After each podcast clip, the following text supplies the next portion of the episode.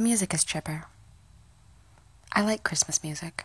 It illustrates everything Christmas should probably be. Within American culture, that is.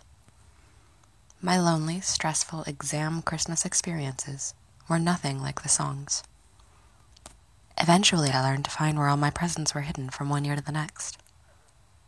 That way, I could be disappointed, genuinely, in private and in safety, and then come to terms with whatever it was, practice and rationalize how to react to it, and then ace the Christmas morning performance. With gift giving, I learned that there were far and few between safe gifts. Each required an immense amount of awareness and attention to detail.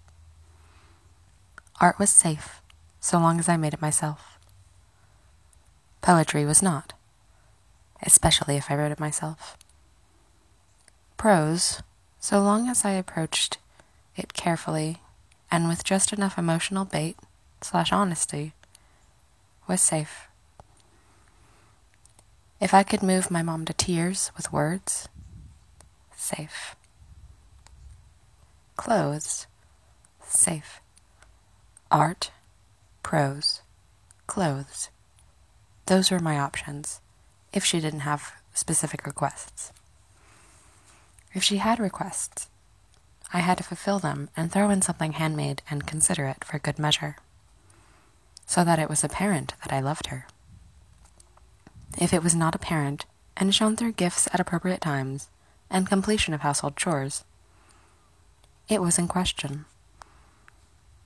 Or lack of appropriate generosity and work ethic on my end would be evidence for her of ungratefulness.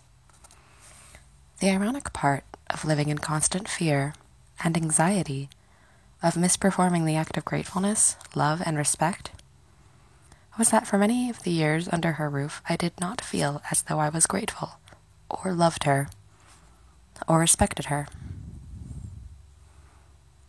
So, what on earth was the point of the performance?